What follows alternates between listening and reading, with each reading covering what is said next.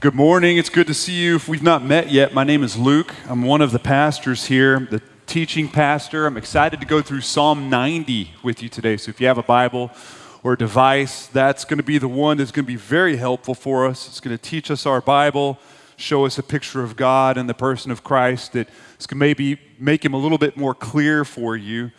Psalm 90. Go Vols, by the way. it's a tough night last night, but we got an extra hour of sleep to sleep it off. So we've got Missouri this week, and here we go. Um, some of you, by the way, if you're not from Knoxville and you just moved in, it's probably like you're at a zoo, right? Watching how our fan base reacts from week to week, you'll catch up. It's addicting. Um, hey, listen, a couple phrases that were not on Google Trends even two years ago um, that have been really big in just headlines is the great resignation and quiet quitting. You've probably seen that in passing headlines and wondered what it is. If you don't know what those phrases mean, you're totally normal. They've not been around for very long. They're both connected to our economy, and I would say somewhat loosely connected to each other. The great resignation is just nothing more than a reshuffling of our marketplace. It's where people are leaving one job either to stay in unemployment or they're leaving one job or career to jump into another one. Um, probably the leading industries that have seen this have been physicians, nurses, teachers, and pastors. Those have been the top four so far. Quiet quitting, not the same thing, but slightly connected, is where employees are basically rebelling against hustle culture and they're only going to do the basic minimum of the job's requirements. So, gone are the days of going the extra mile, staying an hour later. They, they're, they're mailing it in, as the phrase goes, but they are no longer looking to overachieve. Gallup found out in recent polls that that is over 50% of our workforce right now is quietly quitting. 50%. So, whether you agree with the philosophy of it or, or not, it, it's, it's a thing, it's a real thing. It has cultural implications for us. Um, I'm not sure about this, but I feel like the pandemic was a little bit of a match to kind of set off these phenomenon, the, the whole idea of handling our workplace a little differently because everyone was effectively, involuntarily placed in this space, this mental space where we had time to think about what it is we're doing with our lives. And that might have been some of you just had time to reflect. Maybe we have options, right? A lot of people asking the question is this how I want to spend the rest of my days? Is this what I want to do for the rest of my life? For the next 50 years? How am I even doing? Do I even enjoy this? I'm not even sure. Instinctively, we all know that this life is brief. Even if you're here and you do not love Jesus, you know this, by the way. And if you're here and you don't love Jesus, I'm very glad that you're here. If you're watching and you're just maybe kind of scouting what this thing called Christianity and the gospel is, very excited to have you be here, especially for a sermon like this in Psalm 90. But instinctively, whether you are far from Christ or close to Christ, we know our life is brief. So doing something we don't want to do for the rest of our lives just feels kind of dumb, feels kind of silly right? Now, I've got no intention of resigning or quietly quitting, um, but I've had moments of reflections, that mental clarity, that space at funerals of all things, right? I've done a lot of funerals. I've been in a lot of funerals, and funerals force me to reflect on the vapor of life. That's what it's done in the past especially that photo reel you see before the funeral kicks off. You know, if you've ever been to one, I'd say seven out of eight that I've been to will typically have a photo carousel on some big screen up there, just glimpses of the person's life from early childhood all the way through. And those, man, those pictures get me. You'll see like a young man holding on to the back of a bicycle while his firstborn is learning how to ride, right? Now that firstborn is 65 years old and sitting on the front row. And you're thinking, wow, life moves kind of quick. Or you'll see a 13 year old girl enjoying a birthday party. And it looks like there's a filter on the picture, but there's not a filter. It's just a really old picture, right? But now that that 13 year old girl's grandchildren are there celebrating a life well lived. Man, I tell you, I look at those pictures and I think the same thing that you probably think life moves quick. And I can't slow it down. And I'm no exception. I've grown up hearing people say this to me Hey, Luke, you know, the years are going to go by fast. Your kids, they grow up quick. You get old fast. You better brace yourself. And hearing that as a young person, I would kind of believe it. Not really, though. Kind of. The older I get, I realize it's no cliche at all. I look in the mirror and I realize nothing at all is slowing down. I mean, the older I get, I also am much more prone to ask the question is this what I want to do for the rest of my life? How am I doing anyway? Am I winning? Is this what winning looks like? Is it what it feels like? I mean, how am I doing as a husband? How am I doing as a father, as a pastor, as a friend? How am I doing as a Christian? How am I doing? In other words, to borrow a phrase from the self help community, am I investing my life or am I just spending it? Is my life just like cranking quarters into a snack machine or am I investing beyond myself? You know, Psalm 90 is a big psalm for us. It's one that Moses wrote. Some say it's the only psalm he ever wrote, and this makes it the oldest psalm in your Bible. And he contends with how we fill this vapor of life. And I'm glad he's writing it. I'm fine with the Psalms of David. I love David's life. Moses' life, quite a bit different. Moses lived what feels like 10 lifetimes, right? I mean, this guy was either involved in it, in the fat middle of it, but he has seen it all, he has done it all. He's been in the wilderness, he's crossed rivers, he's crossed a sea, he's battled bandits, a Pharaoh, he's seen miracles, tabernacles, manna, the list goes on and on and on. If his life was a book, it had a lot of chapters to it. Moses.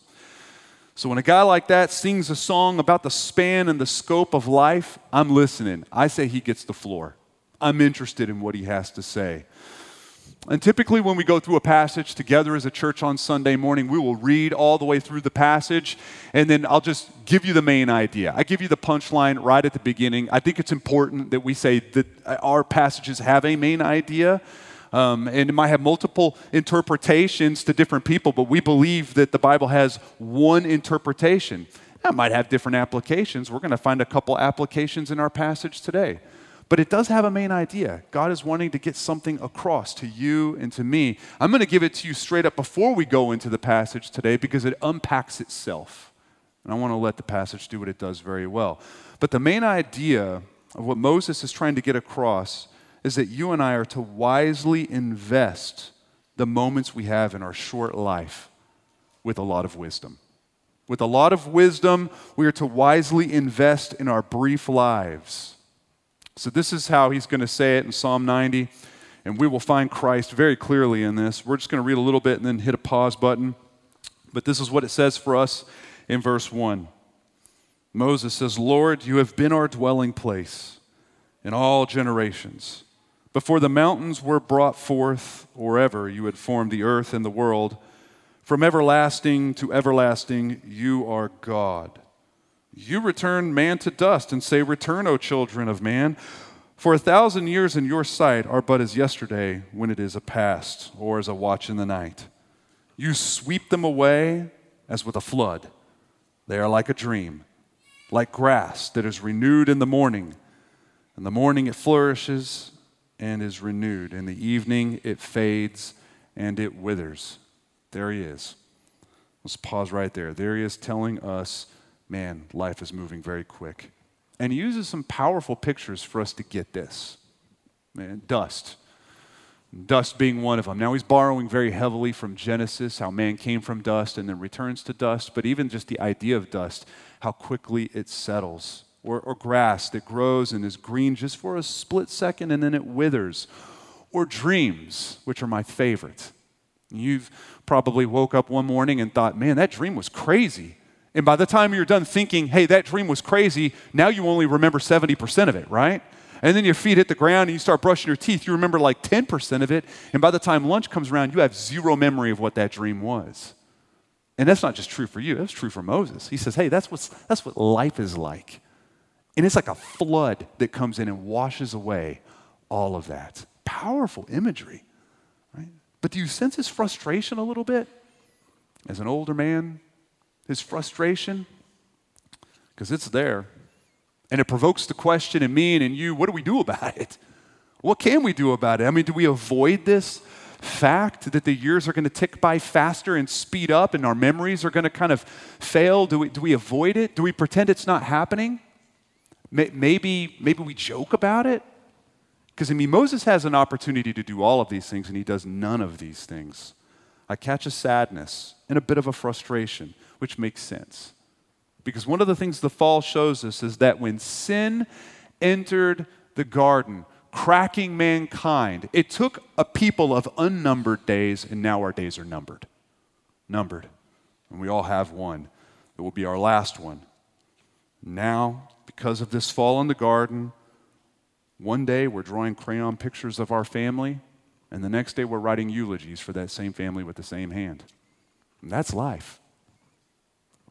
Are you sad yet? Welcome to Legacy Church, by the way, where we work really hard to lift everybody's spirits. No, just playing. There is good news in all of this because when we embrace the brevity of life, the brief nature of life, that is actually one step closer to redeeming it, to reclaiming it, to recovering the beauty of it. But before we're even able to look at that, the news does get a bit tougher before it gets better. Okay, it's about to get a little darker. Let's look at verse 7. And he goes on to say, For we are brought to an end by your anger, by your wrath, we are dismayed. You have set our iniquities before you, our secret sins in the light of your presence. For all our days pass away under your wrath.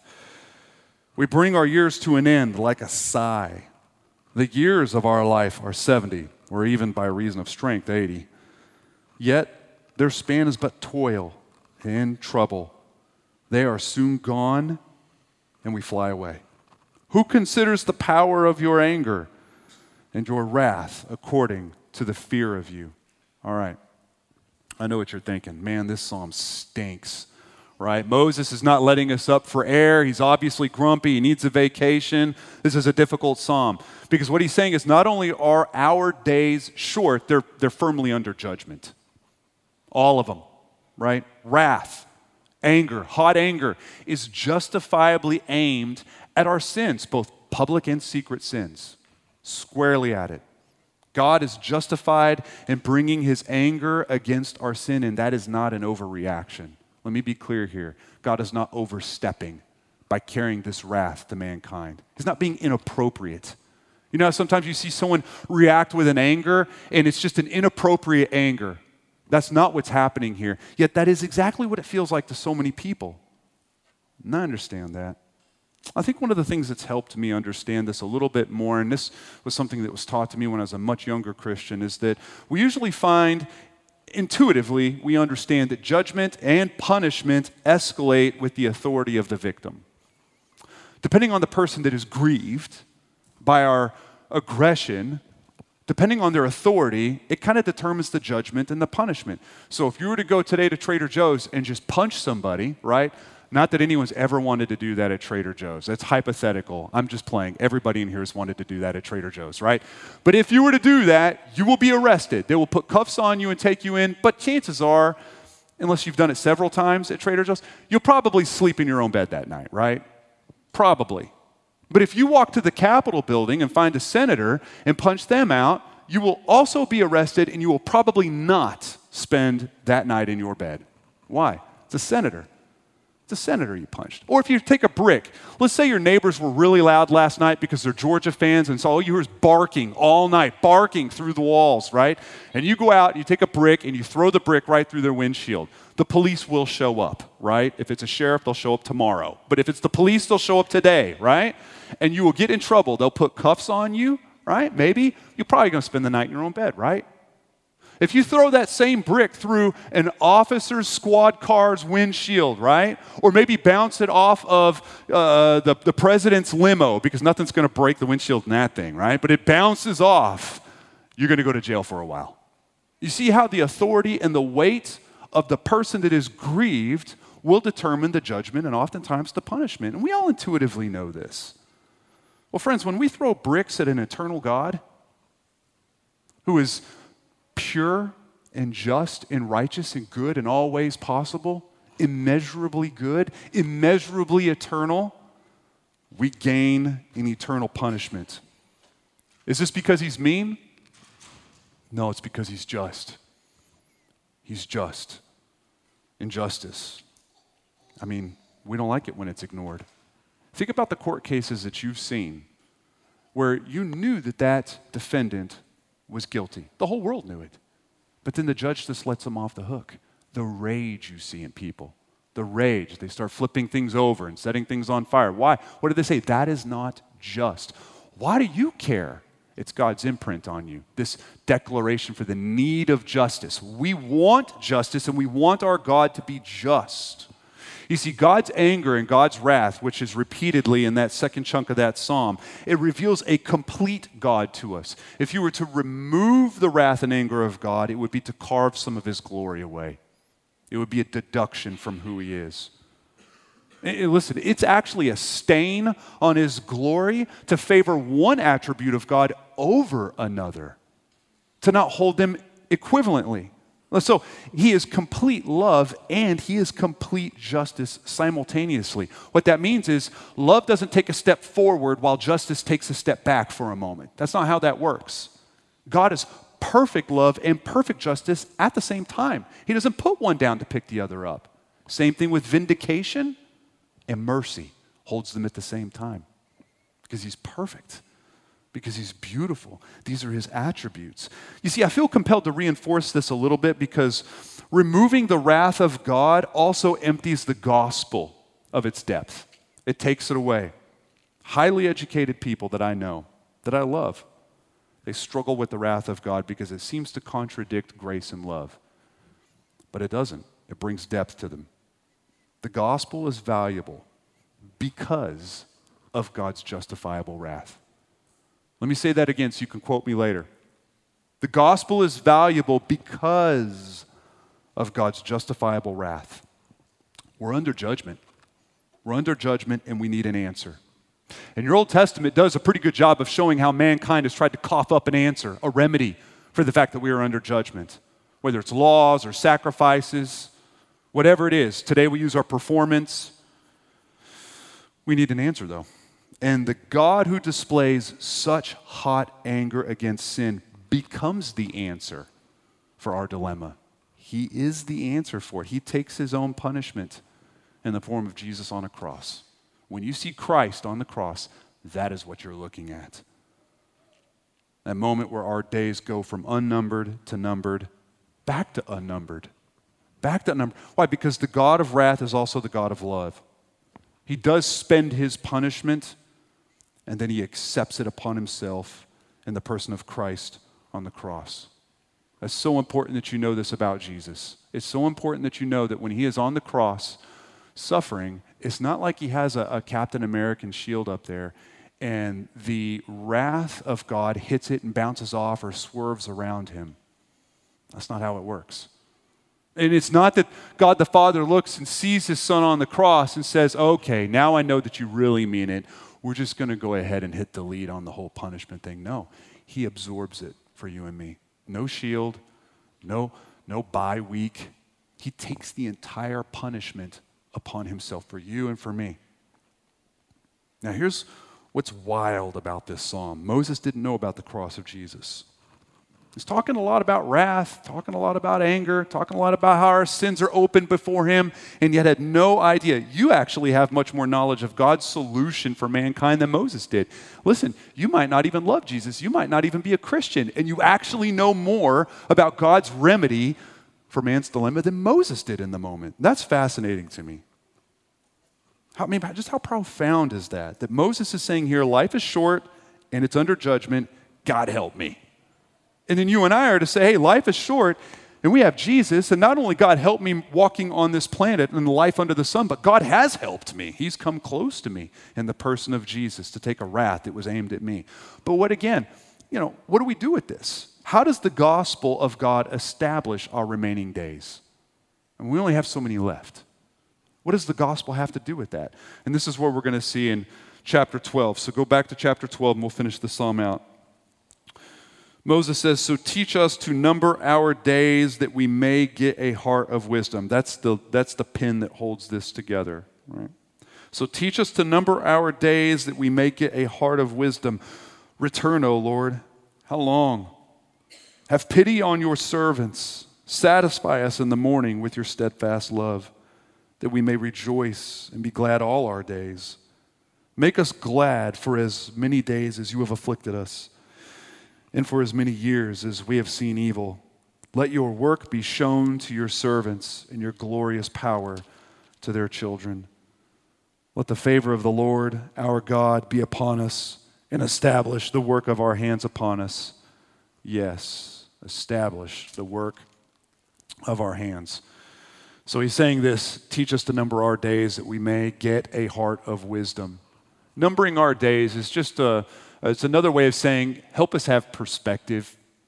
Get, return perspective. You've had those moments of perspective where you thought, okay, I only have so much time left on this earth. These are the things that are valuable. These are the things that are not valuable. That's a little bit of a piece of numbering our days. It's an idea that we have wisdom in what is left, who we are, and what the cosmos is up to. Wisdom, by the way, and it's probably important to talk about this before we go any further, it is not knowledge alone. It's not knowledge detached. Wisdom is knowledge applied, and not just for our glory, but for the glory of God. It's discernment over folly. Wisdom is not just knowing things. I think what we've done is we've devalued the idea of wisdom to just mean education, right? So whenever we say, hey, that's a wise person, what we really are saying is that person knows a bunch. Or they're just older, and older people just naturally have more wisdom. Untrue on both accounts. I know older Christians who act like fools, not very wise. Sure, they've experienced things in life, and there is some, some benefit to seeing and experiencing a bunch, but they're still not making wise decisions. And I've seen young people, by the way, that are wise well beyond their years. I, it has nothing to do with education either. I've seen some uneducated Christians that, again, are wise beyond their years, and I've seen some very educated people, even Christians, who are very unwise. So it's not knowledge. And we're also not talking about the spiritual gift of wisdom here. I think that's important to maybe just note. There is a spiritual gift of wisdom. We have looked at that the last two or three times. We've walked through the spiritual gifts, the role of the Holy Spirit, the person of the Holy Spirit. We've traveled through that before. Some people are gifted either in a moment or in a season or for a lifetime to just think like Solomon. They're able to just discern a matter and see folly clearly and see wisdom clearly. And you can kind of sense it when you're around them. You just want to recruit their wisdom into your life because they're so thick with it. The wisdom we're talking about here is the one that is born from beholding God. Beholding God. And I'm going to make the argument of beholding God in the person of Jesus. Because I want to remember here, let's remember that this is Moses singing this song, and it is a song in the ninth inning of his life, a fully lived one at that, right? I mean, think about that for a moment. Think about his resume, the millions that he has led, the brilliant things he has done, the pain he has felt. His resume is second to none, and yet he feels the flood coming. The days are leaking away faster, and you know what he wants? Wisdom. He's looking for wisdom. This guy, looking for wisdom. Lord, I need you to teach me. Teach me. I'm not in my ninth inning, but I need Psalm 90 bad. I'm not even in my 70s or in my 80s, but I'm half done with my life. And the more my memories fade and the more the wrinkles appear, I realize that without the Lord establishing me in wisdom, I perish. I stand no chance. I'm one bad decision away from being a fool, just from being a parable, blowing everything up. I mean, I look at some of the issues that I'm having to walk through personally, some of the issues I'm having to walk through as a pastor, as a husband, as a dad. And all I'm left with is, God, I need your wisdom. I need you. I have no idea what I'm doing. God, help me. Listen, God, help us all. The issues you have, the ones you carried in here with you, and we all did, you need wisdom for that. You've got to have wisdom for the matter, to live courageously, we need God to teach us how to number our days, give us perspective, and bring wisdom. You know, let's do this. Before we walk into any strategy on how to walk in light of the gospel in this, I say I'm just, I just want to pray for you, just for a moment. That God will grant you and or your household with wisdom. I don't know what it is you brought in here with you, but I know you brought. I know you have things. You just don't know exactly what to do. You might even have a sneaking suspicion of what is foolish and what is wise, but you don't know. You might even feel stuck. Let's just pray for a moment. Lord, we have so much to navigate in our lives, and we have so little time left. Father, I ask that you would lead us away from fruitless days, from just wasted endeavors, that you would teach us perspective through the fact that we have numbered days. Life is not slowing down. Teach us to number our days and live wisely, full of purpose and courage for your glory your glory above our comfort, even though we know that your glory most manifest in our life is where we find the deepest sense of joy. We pray, Father, that we would walk wisely for your glory. But Lord, we need wisdom. And I have no idea all the issues that's represented by, by a room this size, but I know that it's, it's legion. So many issues, so many knots that need to be untied. They just kind of walk with us from day to day because we don't know what to do. We don't know what's best. It feels like we're choosing between a bunch of good situations or a bunch of bad situations, but nothing is clean cut. Nothing is super clear. Lord, we need you. We need your spirit of wisdom to make things so clear and then to give us the courage to do it. Oh, God, we need you. Lord, we thank you and we offer this prayer in total trust. Amen. Friends, listen, if you want wisdom in your life, one of the strategies is to posture your life before God as one who has wonder, weight, and awe, is to have a fear of the Lord. A fear, not a fright, right? That's kind of usually what we think. To, be, to, to, have a fear of the Lord, He's supposed to, I guess, creep us out or something. We're supposed to be, supposed to be frightened of Him, but that's not what this is talking about. Proverbs 9 defines this connection well. And he says, The fear of the Lord is the beginning of wisdom, and the knowledge of the Holy One is insight. Okay, again, we're looking for perspective here. Fearing God is holding the Lord with a sense of wonder and awe of who He is, right? But what does that have to do with wisdom? It seems like there are two really good things, but they're kind of disconnected, like two pearls on the same string. Good, not really seeing the connection though. But this is how it works wisdom arrives when we establish who God is and then who we are in light of that. That's the perspective we're talking about. That's what it means to have your days numbered well. Who is God? Who am I? And what does that mean for the rest of my days? How I spend my money, how I spend my time, how I spend my imagination. If God is God, that means that I'm not. That's where, that's where wisdom begins. If God is God, then I'm not. That means He defines me and why I'm here. I don't define Him. I don't define why I am still here. He does that. It means to hold Him with heaviness, with awe, with wonder, but not with an overfamiliar commonality. That's one of the reasons, not all of the reasons. That's one of the reasons it's considered a sin in the days of Moses and the Ten Commandments to take the Lord's name in vain. To take something that is holy, that has worth to it with heaviness, and then just to treat it like a common piece of furniture. That's one of the reasons, right? You see, a lack of fear makes God common and ordinary, and that's never going to bear any wisdom. This is why, by the way, that those who do not love Jesus are not typically wise. Not typically. I get it. They have moments, just little moments, maybe even little seasons of doing things that are wise. And you see it, and it might even be confusing. All that is, is God's common grace. We don't talk about common grace. It's not even all that controversial. We just don't talk about it a lot. All common grace is, is God's goodness to mankind, totally despite mankind, whether or not they ever love him or not. Laughter would be one. People laugh all over the world. And they, uh, half of them don't love Jesus. But the thing is, is that's just a common grace. God gives grace to all people to laugh or to bring a new baby into the world or to have friends or taste good food. It's a common grace. Wisdom can be like that as well, which is why you'll see people in the news or you'll know people make a wise decision and they don't even love Jesus. But they're making a decision that Jesus might even make. It's common grace. That's all that is. That's all you're seeing. But the wisdom that Moses is applying for right now can only come to hearts that have a proper appraisal of God.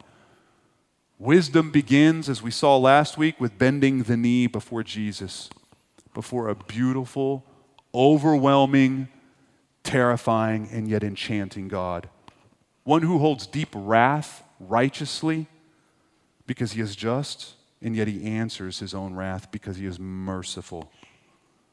And probably the most effective way you and I could gain and build this fear of the Lord, this respect and this awe, is just to peer into the gospel story where Jesus is the centerpiece, the center character of this beautiful story. Because in, in the story of the gospel, we see all of the attributes of God at the same time in this explosive little story.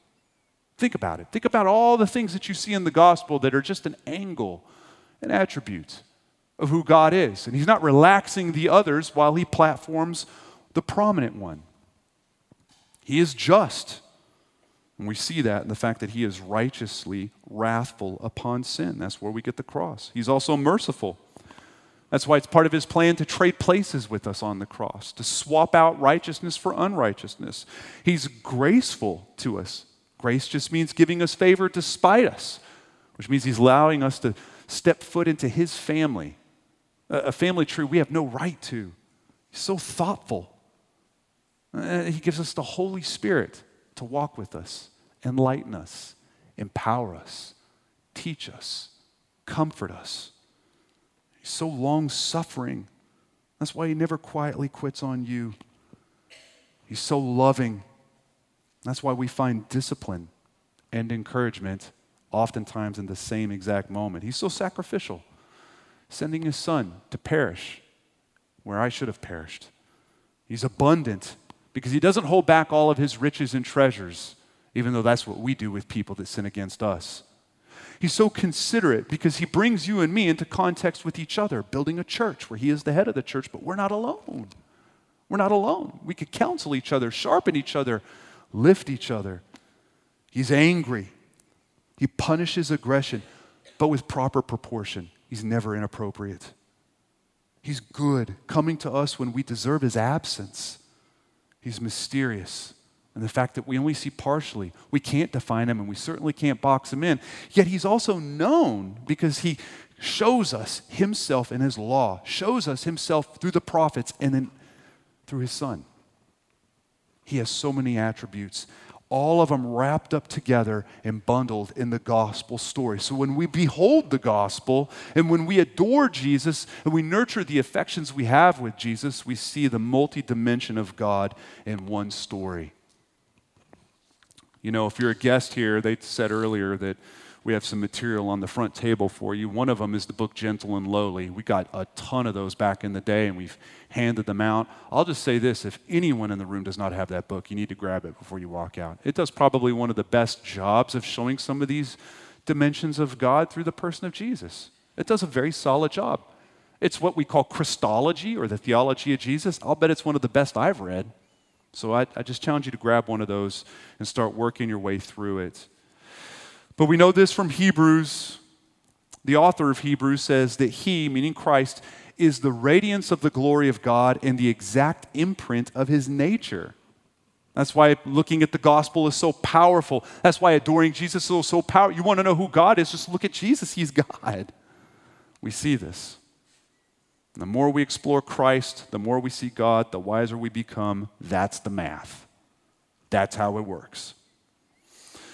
But the big question we have to ask is do we treat God commonly?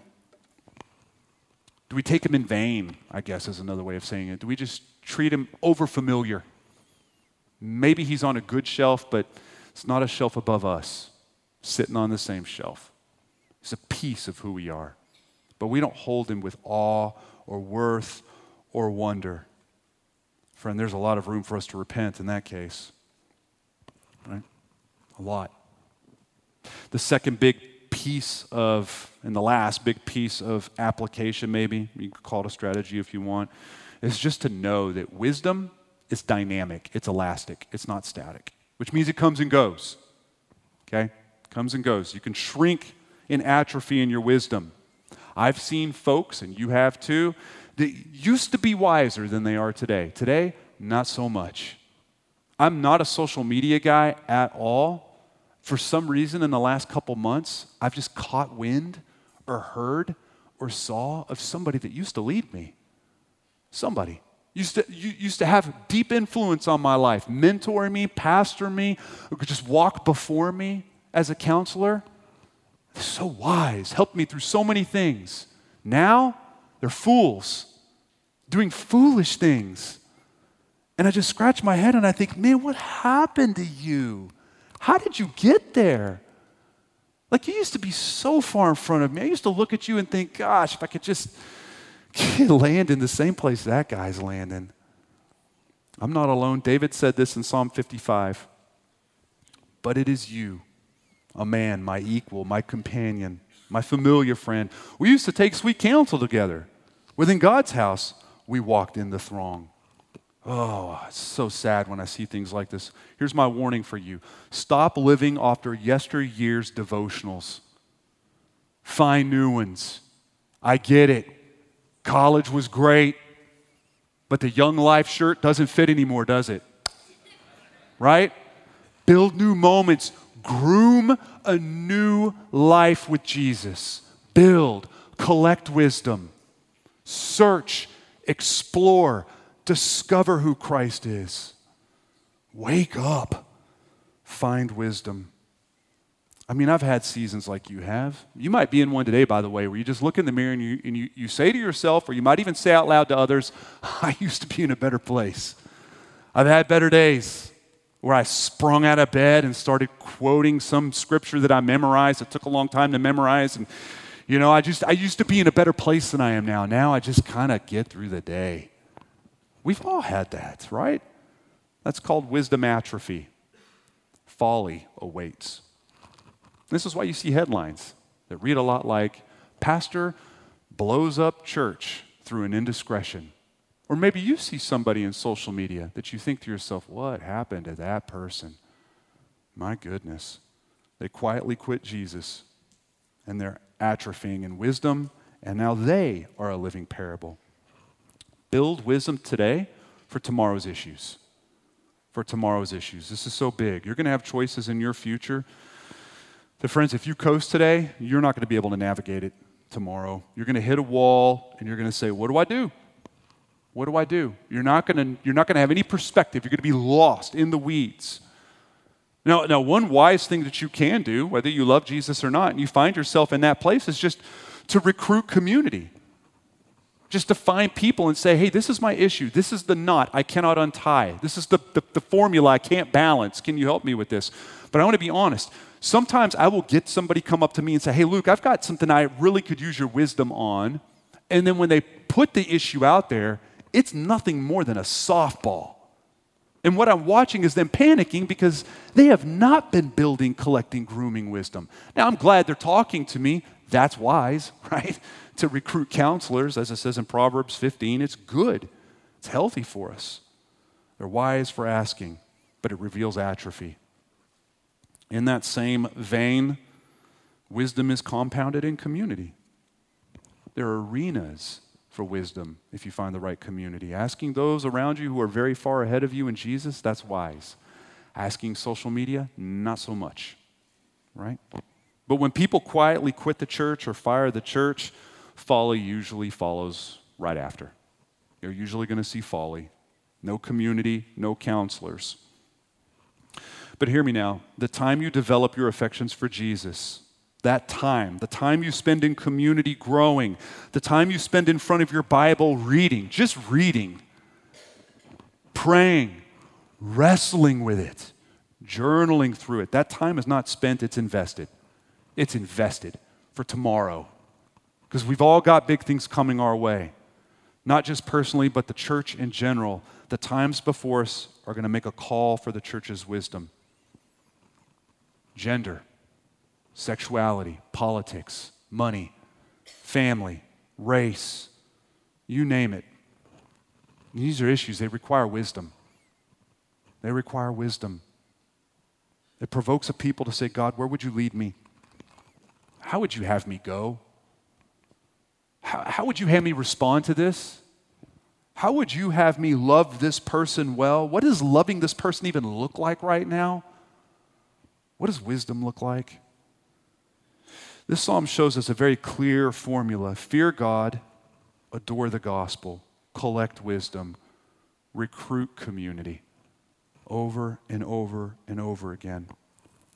And there's room for you and me to just hit our knees and repent before the Lord, mostly for making God common, maybe for just sleepwalking, living off of things that we learned 20 years ago, 10 years ago. No recent devotional moments that have broken us in half over God's goodness and His grace. No, no beautiful moments of revelation in any time in recent history. We're still borrowing off of the 1990s or the early 2000s. That requires repentance. You're not a victim. That requires a turning. Abandoning community, quietly quitting, all of these things. There's so much opportunity for us to repent, and I don't know where I find you today, but there's room for all of us. And friends, listen, if you're here or you're watching, and like I said earlier, you are just trying to figure out who Jesus is, what life in the Lord looks like, what the church is all about. I hope you see some of the things, whether you like it or not. I hope it's clear that God is just and He's good, right? At the same time. That He has wrath and He has grace at the same time. And I hope you've seen that you are not God. And if you have and you were there, that's the beginning of wisdom for you. It's the beginning of wisdom. If you see that you have a need and you've been unable to save yourself, friend, that is the beginning of wisdom for you. And you wouldn't have those revelations unless the Holy Spirit was prodding and pushing and poking and drawing. That's probably the Holy Spirit working in you. We're about to pray for your heart here in a moment that you would answer and that you too would bend the knee to Jesus as your sole remedy